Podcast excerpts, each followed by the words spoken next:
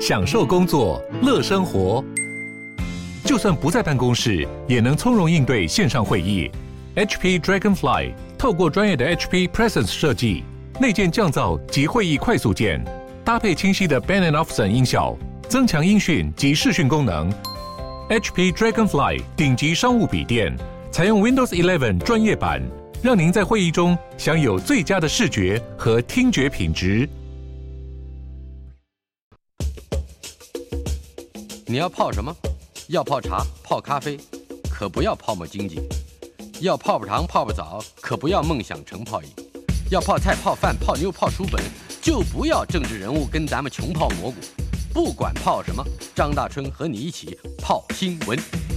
台北 FM 九八点一 News 九八九八新闻台，孙维新谈天，嗯，台湾大学物理系及天文物理所的教授孙维新先生，在我们的线上，维新兄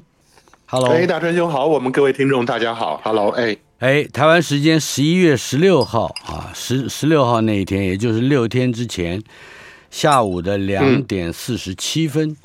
啊，阿提米斯一号从美国佛罗里达州的甘乃迪太空中心，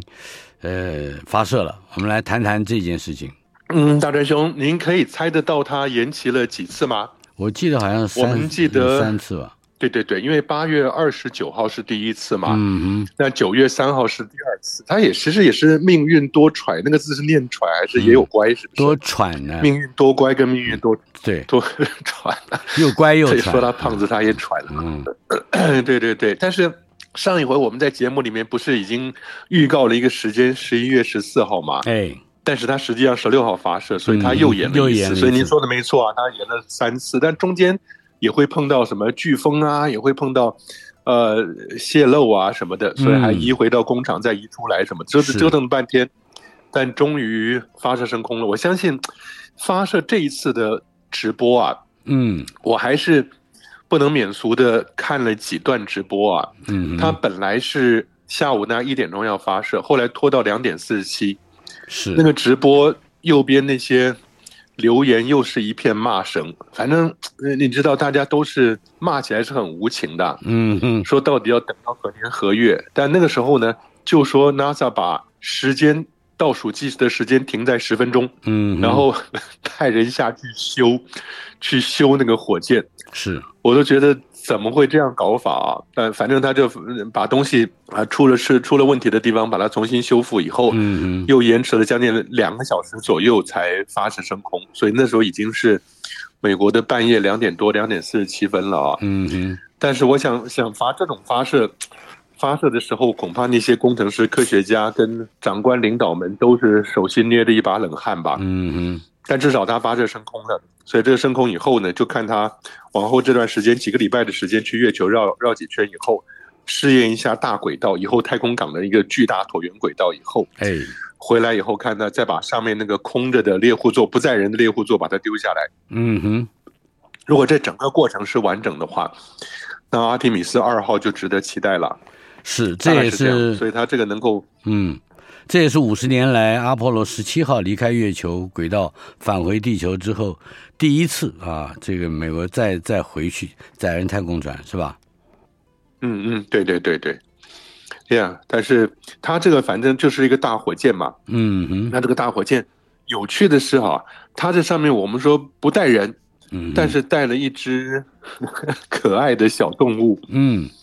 对啊，那是我们下一个要讲的一呃的的新闻了，大家也不用担心，这不是说呃那个什么，当年一九五七年前苏联发射的那只太空狗莱卡，对，在史普尼克二号上的莱卡，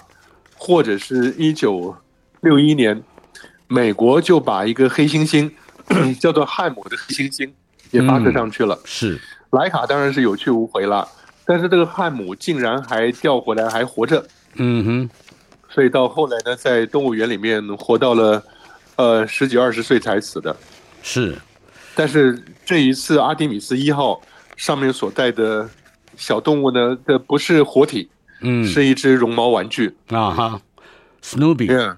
这个 嗯对 Snoopy 大家最熟悉的这个，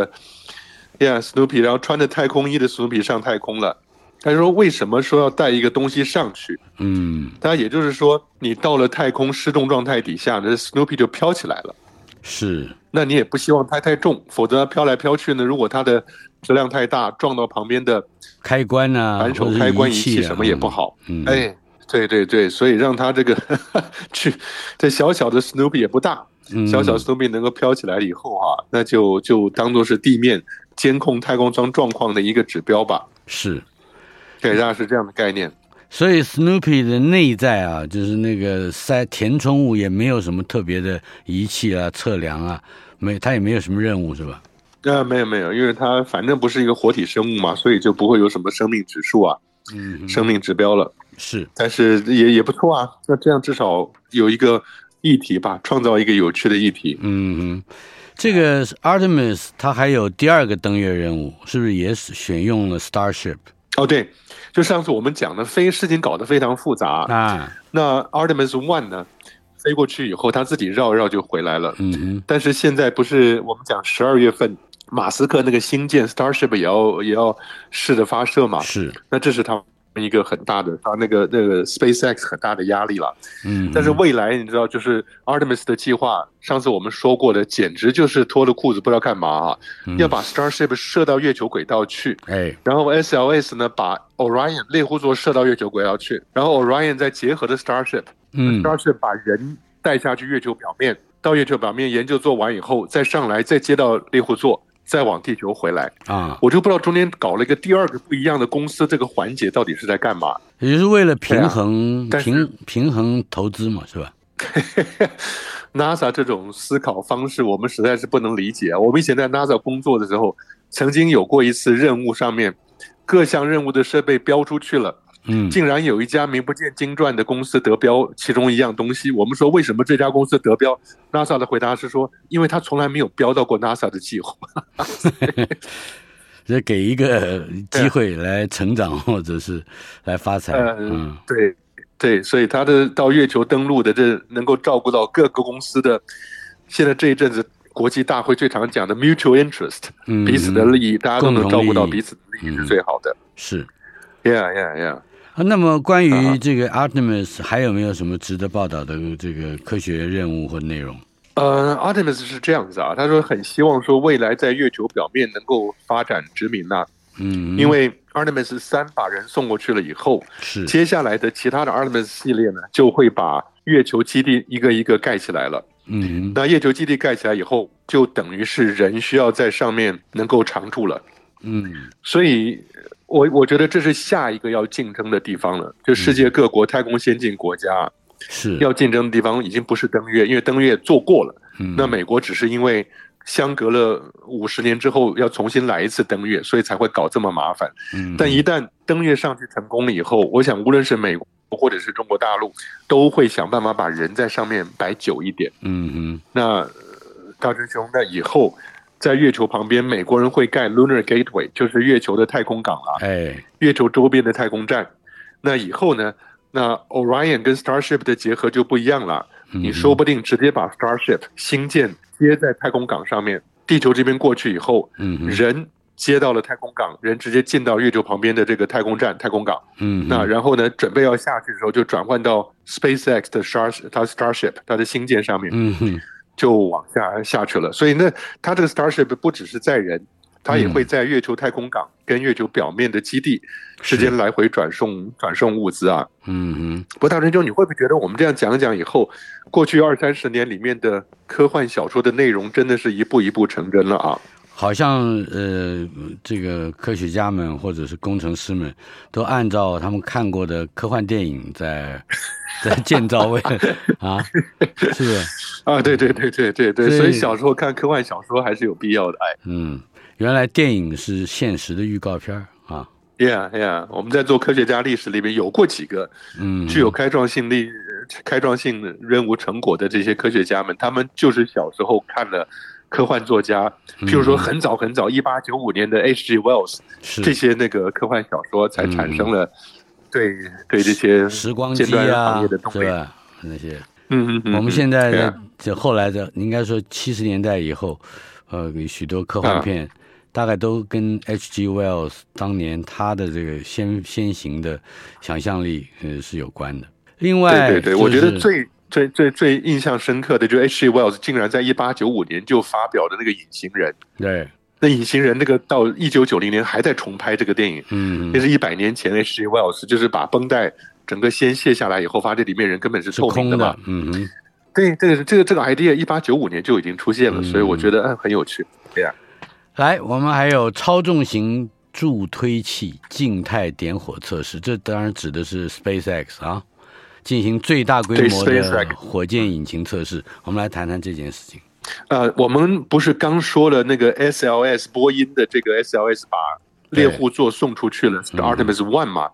嗯哼但显然，马斯克的这个 Starship 星舰呢，马上就要去取代 SLS 的火箭，成为推力更大的火箭嗯了。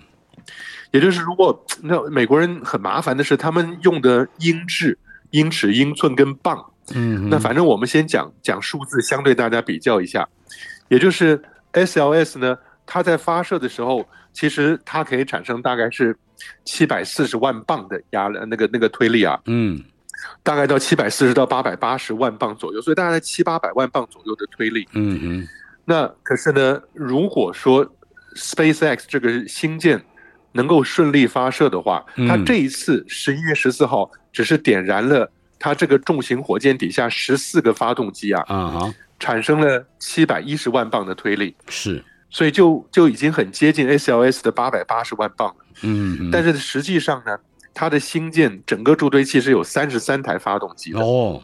所以它已经是它的两倍两倍多，嗯它整个在发动的时候，对，是一千六百七十万磅的推力。嗯那相当于七千六百吨。呃，yeah，yeah，嗯七千六百吨。所以你比较一千六百七十万磅，比较现在 Artemis One 刚射出去那个，它是说只有八百八十万磅，所以它是两倍。嗯哼，两倍它的推力了。所以看起来马斯克的这个很显然，如果十二月份成功发射的话，成功测试的话，它就变成地表最强的火箭了，嗯比以前俄罗斯的 N 万领先世界一千万磅的推力还要来得更多。嗯哼。这对这啊如此强大的推力，呃它有什么样的必要性？是说更快，呃，或者说是个创一个记录，它到底意义是什么？啊，它的轨道选择就就有很大的弹性了。也就是嗯我们想想看，以前我们讲地球发射了卫星想要去月球，多半就在地球旁边先绕，是绕了以后呢，然后轨道越绕越大，越绕越大，然后发动它上面的火箭呢，进入什么我们叫什么霍曼转移轨道啊，然后这个圆圈大了以后甩嗯出去，甩出去以后刚好甩到月球旁边去，被月球的那个重力呃抓住了以后呢，又进入绕月的轨道嘛。嗯，是这样的一个。但如果你的推力够大的话，你在地球旁边可以省很多时间。啊，起飞以后，最多绕一圈两圈，直接点燃火箭就朝月球去了。嗯哼，所以它那个，它这个呃大推力的火箭以后到月球，甚至到火星，都会节省很多时间。因为嗯大真兄，我们最关键的是，你的火箭发射要离开地球，决定它到目标的时间，就是你最后那个末速度。嗯哼，也就是你火箭一路发射到最后呢，把它丢出去以后，它对着火星，譬如说飞过去，嗯那你保持的那个同样的速度，它飞到火星就是距离除上这个速度就是你的时间了。嗯所以如果你那个末速度能够比别人快很多的话，它在整个航程中就保持着很快的速度。哼，嗯哼，那除上那个距离呢，它的时间当然会变短很多。嗯，所以大推力的火箭在这上面会绝对是有帮助的。是，呃，或者说它还有负重的考虑，呃，对对对，你说的对，它上面可以带更多的筹载，更大的筹载，嗯哼，然后去更远的地方。那是，这个就 就跟我们做太空望远镜一样，那你镜面做得更大，你就可以看到更远、更深的东西了。嗯哼。另外，我们今天的话题里面还有一个印度的第一枚民间研发的火箭发射成功，叫做 Vikram 嗯 S，、嗯这个是好像也是一个新创公司开发的火箭啊，Vikram S。对，我觉得，呃，大周，你记得前几次我们都谈过，中国大陆现在除了国家的大型的什么长征几号火箭啊什么的哎，它现在不是也投资在海南那边要搞一个民间的发射企业嘛？是，目的就是要抢这种中小型的发射市场嘛。嗯哼，嗯那印度也在做。这个新闻的下个新闻是台湾成功大学，成功大学前不久也测试一个火箭，基本上成功嗯 了，所以那个、成功大学成功了啊。那成功大学跟印度个是在同一个量级的。你看一下，印度本身当然有能力发射大火箭，那是国家级的大火箭，送到是月球去。印度的月船一号、月船二号还做了一些重要的成果嘛。嗯哼但是呢，印度这个新创公司大真兄啊，这个新创公司成立才四年呢、嗯四年就能够发射一个小火箭，成功进到次轨道。它次轨道又叫亚轨道，它不是嗯真正进到了环绕地球的卫星轨道，是，而是射到的那个高度，把丑仔送出去，嗯哼，然后丑仔跟火箭又会画一个抛物线，掉回到地面上，掉回到海面上，孟加拉湾啊什么的。啊那哈，全程的时间大概是五分钟到八分钟左右啊。嗯哼，但是呢，这个小火箭大真兄，我觉得关键是它有多高，嗯六公尺。哦，直径是零点三七五，零点三七五 公尺的话是嗯，三十七公三分，十多公分，嗯，对，然后重量是五百公斤。是，那这个发射成功了，你可以知道，它其实就是一个小火箭，嗯，好像是个把一些玩具啊小型的感觉上丑仔能够送到。哎，大真兄，那你看下一个成大的，嗯，成大的更更成小，大的那个火箭发射成功啊？没有没有，哎，我觉得这个挺大的啊，嗯你看一下成大那是最大直径是三十四公分，刚刚跟刚那个三十七点五差不多啊。是，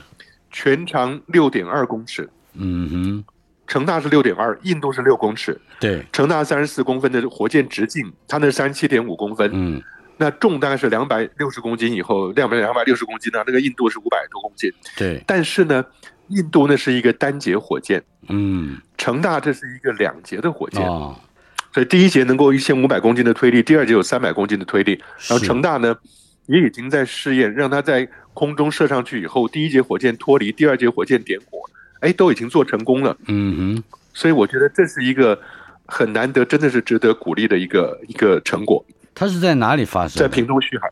哦，屏东旭旭海旭海是，那也是对对对原住民部落的但区域，是至少成大这个是，呃呀，你知道前一阵子我们不是报道的那个台湾的民间公司吗？对民间公司就是晋升那个公司嘛，对，他一直想要发射飞鼠一号，飞鼠一号的尺寸大小其实比这些小火箭都要大蛮多的嘛。嗯哼，但是不是因为说在什么呃台东啊达人部落啊什么那边没有谈好，是，发射之前呢，当地的老百姓就会有意见了。嗯哼，那政府也没有帮忙，政府说我们就从头开始来申请吧。然后政府问题是还没有一个申请的对象，嗯哼，所以你就知道那个民间企业并不是台湾在政府这个角度会加加力扶持的。嗯哼，所以他后来不是跑到澳洲去吗？是在澳洲晋升的飞鼠一号试着发射三次都没有成功，嗯但是据我的了解啦，晋升公司现在很努力，还很低调的在做它新的火箭，哼，啊哈，所以那个火箭如果发射成功呢，它的尺都会比成功大学跟比印度的都来的要大很还要多，大啊，所以竞争公司还是努力的要对去抢那个民间发射火箭的这一个这个市场嗯哼，呀。好，所以这就是看台湾的这个公务的的方面跟。呃，公务支援学校、国家太空中心支援成功大学，是还有就是另外一个是民间的竞争公司，到底哪个走得比较快就是了。嗯哼，另外一件事情跟我们刚才讲到的发射火箭这个也有一点相关啊。国家太空中心明年嗯会升格呃为行政法人，也就是说它成为国啊家的这这个机构了哈，而且要扩大征才，啊这个跟年轻人可能有比较密切的关系。扩大征才，嗯嗯，对，我会觉得你如果要鼓励年轻人朝某一个产业方向发展，那至少给他有一个十年的前景，嗯他看得到往后十年不会失业，认真做事的话就会有好成果。那所以太空中心呢，很高兴终于要升格了。以前我们多次提出，太空中心原来摆在，呃呃什么国家实验研究院底下，跟很多八八个中心、十个中心摆在一起，那个层级实在是太低。嗯哼，那那个太空中心那一阵子人数只有两百人，是发射福卫五号、福卫七号，太空中只有两百人，我都觉得科博馆都有三百六十个人了，你太空中心只有两百个人，所以终于我相信这个政府高层听进去这些话了，嗯哼，所以呢，明年二零明年到二零二五年、二零二三到二零二五要招募三百人。是，我记得以以前说六百人，现在是三百人，嗯哼，但同时呢，也会有七个大学、八个系所成立太空相关的科系了。嗯，所以看起来是是比较认真的，因为人才现是第现一在个比要素较。比较怕的是政府听反了，他会听的是说哦，原来孙维新先生认为科博馆的人多啊。稍后片刻，马上回来。 孙维新谈天单元，国立台湾大学物理系及天文物理研究所的教授孙维新先生在我们的线上。Hello，维新兄。哎，大真兄你好。哎哎，国际太空站延长营运到二零三零年，而且日本也率先加入了。呃，我们来谈谈这个话题。 Yeah，呃，我们已经讲这个话题在节目里讲过很多遍了嘛。是，国际太空站 ISS，它年华老大，嗯，它是一九九零到一九九九年建好的，所以是其实在太空运作已经二十年了。嗯哼，那设备老旧，无论你说最早上去的苏俄的那几个 module、那几个模组舱啊什么的，设备也老，哎，大家连在一起，万一你有哪一个模组舱裂了漏气，那整个是都一起倒霉的。嗯哼，但是不管怎么样，本来说二零二四年，你哎，大师兄你记不记得讲过好几次，就已经要要结束这个国际太空站的对，运营了嘛？嗯哼，本来我们还说二零二四年美国要把这个太空站转卖给民间企业，或者是电影你公们上去无论司拍电影也，好啊哎，对对对对对，就好莱坞啊，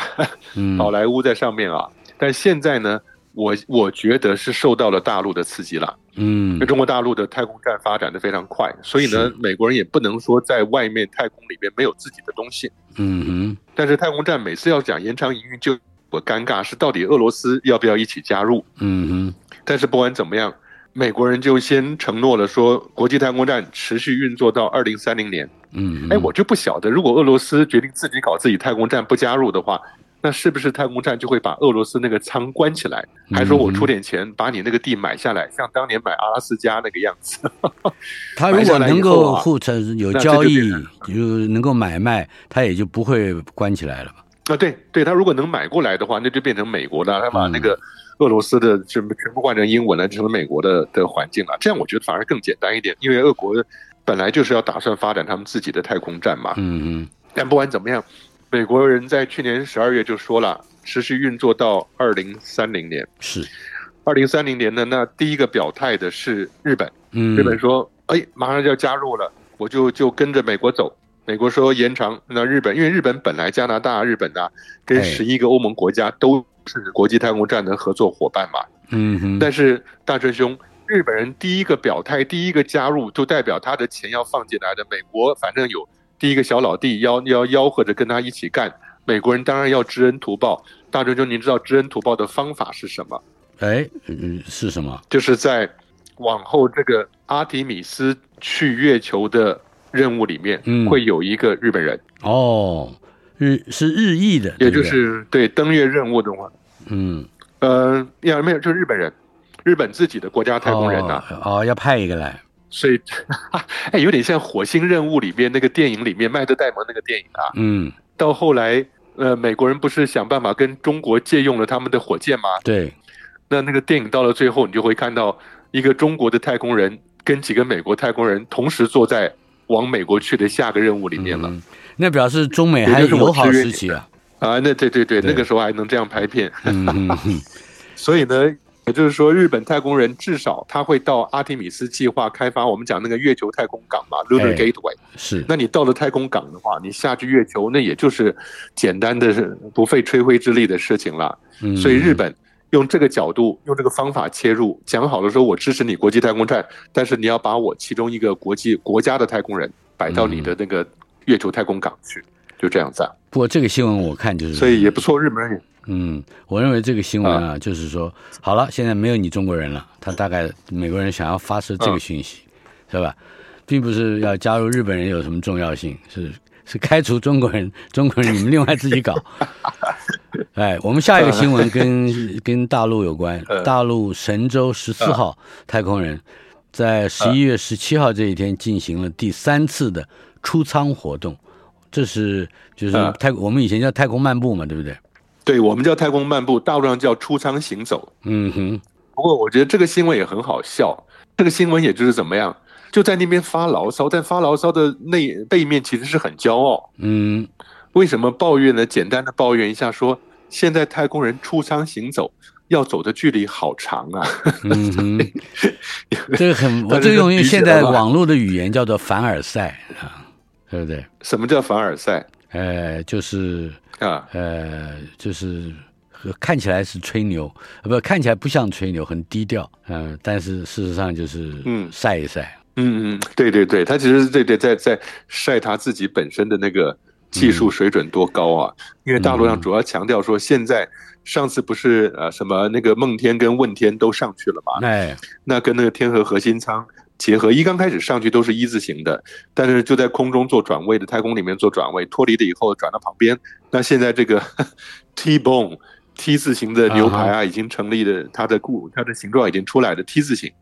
那 T 字形呢，它要出舱的位置嗯其实是在其中一个 T 字形的尽头那个气闸舱的，嗯，但出来以后，你要到别的地方去，你真的还要爬很远。啊哈，所以他们就说，那现在在菜在外舱的舱壁上面爬行距离，跟以往比起来就会更长了。嗯哼，也就是说，它从问天舱的末端，就这次上去问天舱的末端嗯哼是一个新的气闸舱。是，那直接从这个气闸舱上去了以后呢，那那那出去以后，外面那要走到梦天或者要走到天河，嗯都需要花点时间。而且它不是只有人在外面跑，它外面有一大一小两个机械臂。啊哈，两个机械臂呢，就可以把人从一个地方带到另外一个地方，或者是人带东西出去，东西可以摆在机械臂上，嗯你人就不需要背着。是，那它现在就更重要的是，这两个机械臂怎么样让它确定在舱外能够操作主要的几个关键点，机械臂都能够延伸到那边去。嗯哼，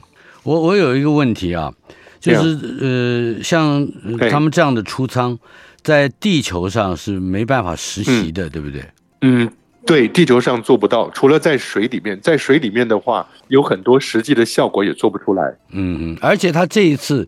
呃，出舱的行动、爬行的距离长之外，他好像待的时间也比较长，据说有五个半小时，哎，这很长的时间。五个半小时，嗯，还好，因为国际太空站上面或者以前的他那些出舱的活动呢，大概也都是五六个小时。大真兄，光穿衣服就要穿半个小时啊！嗯哼， 你准备好要出门的时间，花了很多时间，回去回家以后也有很多时间，所以你中间如果时间太短，那就划不来了。所以他在外面至少要工作，连续工作五六个小时，那是很高强度的。嗯上次我们还说过一个美国的加拿大人的太空人 Husfield，他不是在外面工作吗？工作以后，然后眼睛就开始流眼泪嘛，对就看不清楚。你记得是那一回吗？我记得，我记得，对他那次本来就就要在外面做加拿大机械臂的那个锁装嘛，嗯装置那个机械臂，因为他是加拿大人，去装加拿大的那个 arm，特别理所当然啊。但结果嗯呢，哼一出去没有多久，眼睛就受到刺激。后来知道是那个太空盔里面的清洁剂没有弄干净，哼，嗯刺激他的眼睛，还好不是致命的，但至少呢，他还是把工作做完了，嗯，是早点回来，但是在外面还是待上了几个小时的时间吧，因为原来就是要待五六个小时嗯，出去外面就是待待那么久，嗯哼。这样。那他好，他做这些什么样的重要的事情，必须要搞那么久呢？嗯，外面动作会很慢。那你如果要锁一个， 你要拿你的扳手、套筒扳手或者是电动扳手去锁一个螺丝钉，那时间都会花得很长。嗯而且，呢，地面也要跟你协调，地面要想办法帮你拿机械臂夹的什么东西设备对准了以后调整，调整以后你再去锁它。所以它上面的工作的时间是远比在地面上同样的动作要花的是五倍、十倍的时间都不止。嗯嗯，所以我我有我看见那个新闻里面的形容，说是要什么呃在一个固定点上锁那个三重的锁，那好像也就是开个门儿就是或者关个门儿是吧？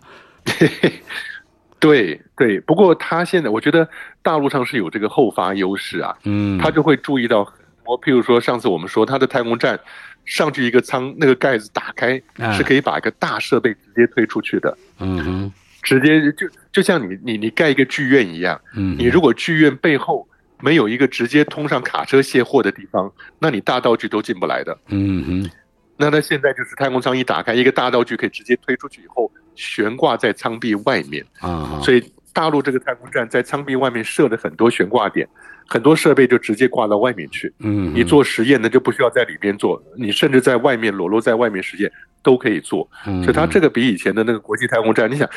一九九零年跟二零一零到二零二零之间，它差了二三十年的技术成长啊。嗯哼，哎，可是原先的 ISS 太空站，它的大小也差不多有一个足球场那么大，据形容是如此。啊，对对对对对，是这样子啊，它还是很大，ISS 还是更大，因为嗯它每次上去，无论是太阳能板也好，或者舱它的那个延续也好，啊拉伸也好，都是都是比较大的，嗯，所以它现在还是还是大的。但是你会看得到大陆慢慢想办法会把它延长。不过嗯这次延长的过程中呢，东西要送上去，天舟四号哎功成身退，就直接把它调回到海里面来了。是天舟四号货运飞船，这是从今年五月起航，飞了一百八十九天，又五将近五个半小时，呃，完成了任务。谈谈这一件事情。哦，对，但它起航以后，其实很快就接到了它那个大陆的天河核心舱上面去了。嗯，Yeah，它它发射上去，大陆现在的接的速度都非常快。那接上快了以后呢，它里面的东西就能够搬来搬去了嘛，里面所携带的物资啊，哼，或者是设备也好，或者是食物啊什么的，都能够搬上去。它带了两百多件货物啊，啊，那五月十号上去以后，有六吨的物资都直接搬到它现在那个舱里面去了。嗯，那在那个地方，其实大川兄你知道，他在那个地方有个好处，因为它多了一个活动的空间嘛。是那另外一个，你如果说那个东西有什么东西要要把它带了以后丢回来的话，最好。那现在呢，他在那边待的时间够长了，为什么？因为天舟五号已经要上去了，啊，哎，所以他他现在是他为什天么舟会？四号先退出，呃，嗯，我要问的是，他为什么要历经一百八十九天又五个多小时才能够完成这个？那有那么久那么远的啊距没有离吗？他他是多半时间是锁在那个太空站上面的，嗯所以上去以后接上太空站以后就不动了。哼，但是到现在哦往回走呢，它实际上太空中待的时间是一百八十九天了。哦，是停留的时间啊，不是飞行的时间。对对对嗯哼，对对对，对啊呀，它停留在那个地方。但现在有趣的是，五月十号它发射入轨以后，隔了不久就已经接上了嘛。嗯接上了以后呢，那它这个时候在九号，也就是十一月九号的时候，那脱离了，脱离了那个大陆的那个太空站天河号空间站了以后啊，嗯他就在旁边绕，绕的过程中呢，还做一些实验，因为他已经注定要烧毁了。既然是要烧毁，那这些科学家、工程师就会拿这一个独立飞行的一个天舟做很多其他的试验。台北 FM 九八点一 News 九八九八新闻台，孙维新谈天单元，呃，维新兄在我们的线上，呃，刚才提到了，在十一月九号，天舟四号货运这个太太空船已经完成了既定的任务，顺利撤离了太空站的组合体，但是就在十一月的十二号，也就是三天之后，天舟五号也上去了。我们谈谈这件事。你呀，我就在想，如果把它做成拟人化的卡通的话，嗯天舟五号发射以后，跟天舟四号说：“哎，您让让吧，嗯 挪挪窝，把位置让出来，嗯我要来了啊！”所以是大陆你可以看得到，它在建设这个太空站的每一个步骤，时间接的是很紧密的。天舟四号呢，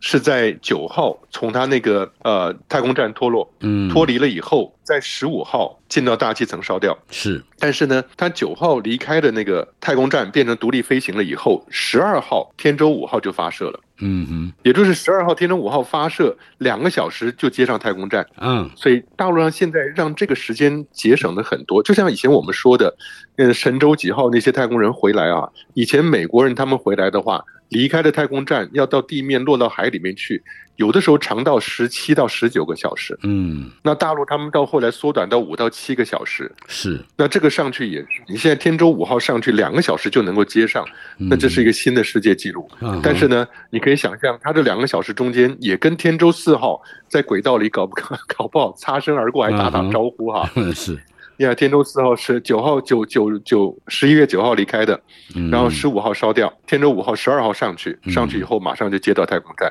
嗯嗯，这样，而且你看，两两个小时大真凶，这个我们说低轨道的太空站或者太空梭，在五百到七百公里的地方嗯绕，地球一圈只要一个半小时。嗯哼，所以天舟五号发射两个小时就接上去了，它根本就是一圈嗯绕一圈追上去以后就直接对接了。啊哈，那那这个真的还是蛮蛮厉害，我觉得它的后发优势还是很明显的。是，呃，接下来的一个话题，大气球帮助飞船嗯离地三十公里，啊，呃，逐渐漆黑宇宙，同时还要回身望一望地球。这是美国的一个太空旅游公司提出来的这个大气球吊飞船是吧？对对，大真兄，这我帮你找到另外一个比较便宜的进太空的方式啊。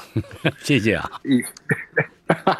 以前我们不是说什么 SpaceX 啊、Blue Origin 啊、Virgin 什么东西啊，这竞争了半天嘛，贵的不得了，嗯其实多少几十万、几百万美金的嘛。嗯哼，那这个的费用还好，十二点五万美金，十二万五，十二万五千美金。嗯，对，但它是坐大大气球上去，呃，大我气不球太上懂嗯去有多高呢？哎，就是我们不是那种彩色的什么。我们在那些什么原野赛马会看到原野上面热气球，嗯台东啊或者哪里彩色的，不不是那样的气球，嗯不是，是比较专业的气球。那个气球呢，起飞的时候你都觉得没装满气。我们以前讲过这个概念嘛，嗯因为你越飞越高啊，它气压小了以后，那气球会越膨胀越大，嗯哼，所以你不希望它升到一半爆掉。是，但是呢，这种加压密封舱里面可以有八个人，嗯跟着这个气球会升到三十公里的高空，嗯哼，三十公里的离我们说一百公里的卡门线，或者八十五公里的那些边缘吧嗯，都还有一段距离。是，因为但是气球大概三四十公里的高空，因为这是学术研究很多探空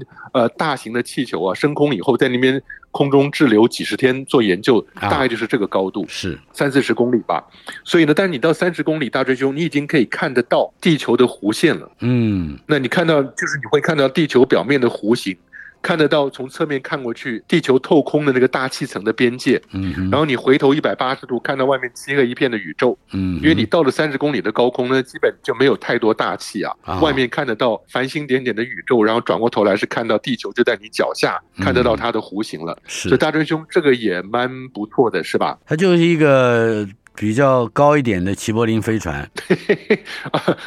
比那个要安全一些啦。嗯，但是好玩的是，它不是在不一定要在地面发射，对，它是摆在游轮上面做升空平台的。嗯，哎，但它所以但大真兄，您看得出来吗？它在上面待待多久呢？待几个小时？哎，上去以后可以待六个小时啊。嗯那这就这就像什么？这就像游轮的另外一站。游轮那玩意儿我是没有搭过，但听人家搭了以后，反正你到了这个港口下去，嗯能够有半天一天的时间，六个小时、八个小时玩一玩当地，然后又上游轮来嘛。哼，一路在游轮上又吃又喝的，然后到哪一站停下来逛一逛。他现在只不过是把游轮上再多加一项游太空的项目就是了。嗯，嗯哼，是，呃，等等一下，我还要问它，那到底你这个加压密封舱一次载多少个客人呢？就是你在游轮有在几百个人呢是？啊，哦，对啊，那那这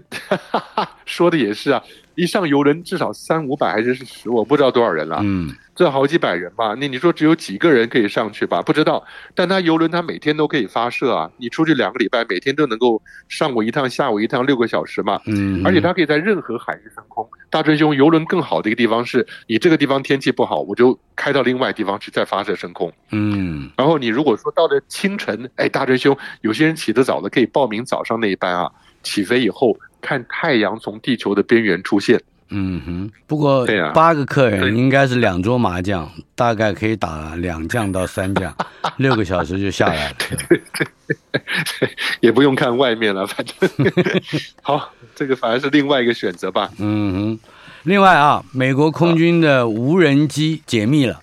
已经在空中航行了两年半，这是怎么回事？哎，这个无人机叫 X，反正美国的创新系列都叫 X。嗯以前有什么 X 十五、X 二十九、X 三十五、X 哦，只有 X 三十五是发展成 F 三十五，是变成真的战斗机，嗯其哼他的都是试验型的。啊，但是呢，这一个 X 三十七 B 在二零一零年开始开始首航可以飞了嘛？嗯那每一个飞一段时间，他也不跟你讲多长，因为是军用的。嗯但这一次呢，他说在空中已经滞空两年半了。哦，哎，我觉得好厉害。真的是它厉害长，是长九公里，嗯左右左右翅膀是四点五公尺嘛嗯，九九公尺，啊长九公尺，左右是四点五公尺，是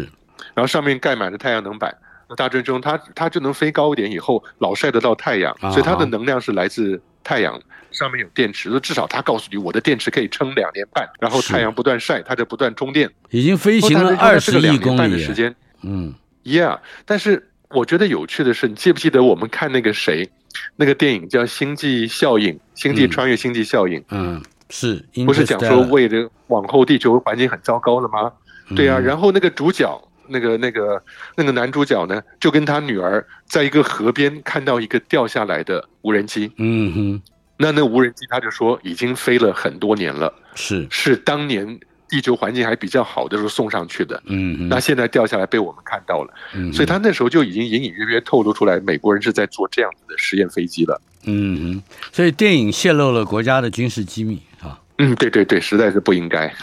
所以你可以想象，他飞的这么，他是六次任务，总共飞了二十二十亿公一里，嗯哼，但是你这样算的话，哎哎，地球的周长只有四万两千四万零两百公里，哎，嗯哼，所地以球他周长已只经有跑四遍万了公里，你这样。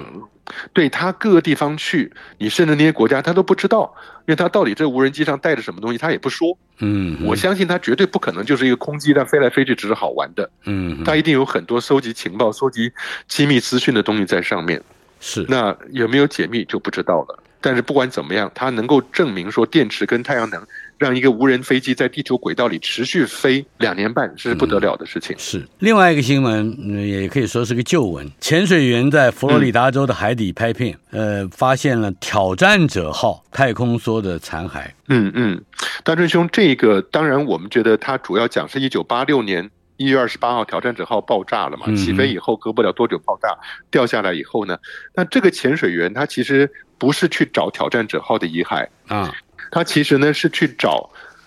百慕达三角失事的飞机的遗骸。哦，这是从上嗯结果世纪不小心在底下找到，反而找到挑战者号太空。对对，一九四五年那个时候，真的，一九四五年十二月五号，大家有空的话可以去看一下。当时有两架水上飞机出发，嗯去找那一天早早些时候失踪的五五架飞机，嗯，五架美国的海军哎，的我们时间不复仇够者了号鱼，雷我们要轰炸下机次才讲。